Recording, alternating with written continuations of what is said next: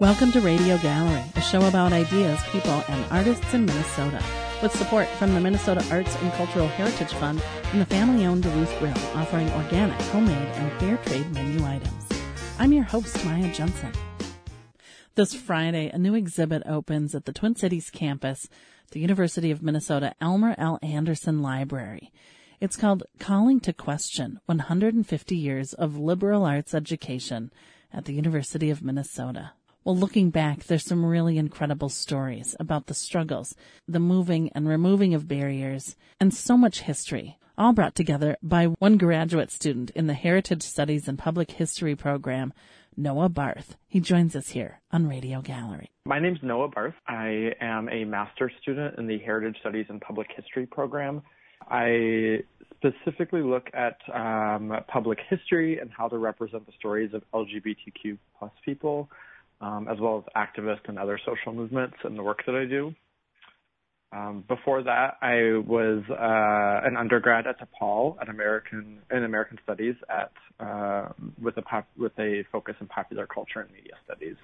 So I sort of come from a an interdisciplinary background, and I try to use that interdisciplinary background in, in my history work as well. And there is a really neat exhibit has come together now um, called Calling to Question. It's 150 years of liberal arts education at the University of Minnesota. That's a mouthful. Um, tell us uh, your role in in lifting this off the ground.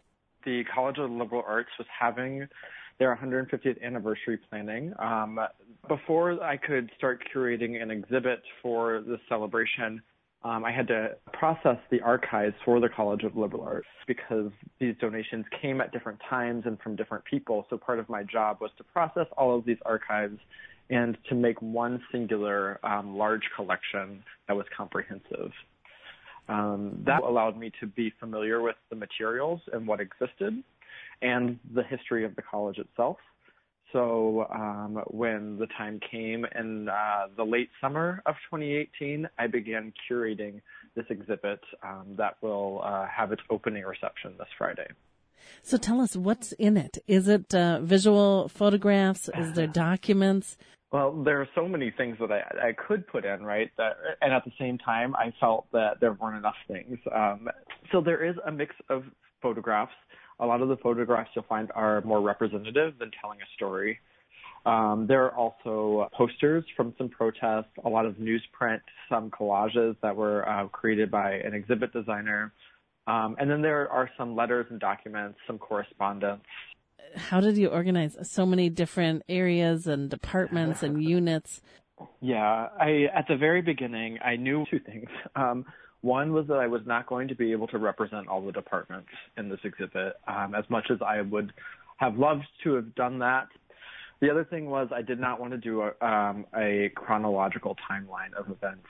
Um, I wanted to, instead to allow the materials to speak for themselves so that I could find the themes and the stories um, that highlighted really untold stories within the College of Liberal Arts or unheard voices. Perhaps their personal stories um, may seem insignificant in the larger scheme of things, but part of my goal was to show how really their contribution to the College of Liberal Arts really represented what it means to have a liberal education and how their voices really did matter to this history one of the stories that really stuck out to me and I talk about the most is probably the story of the Ojibwe and Dakota language teachers um, in the American Indian Studies program here at the University of Minnesota Twin Cities.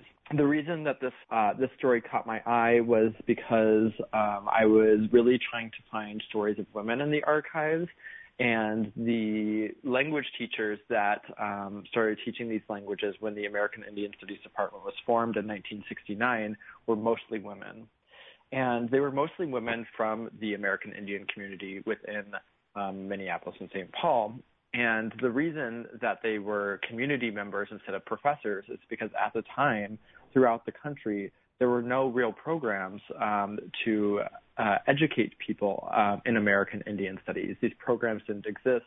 And I found that uh, really interesting because I think these women um, really exemplify what it means to have a liberal education. The public is invited Friday, March 29th at 6 p.m. to the West Bank U of M campus at the Elmer L. Andersen Library to the opening reception and gallery curator talk for the exhibit Calling to Question 150 Years of Liberal Arts Education at the University of Minnesota.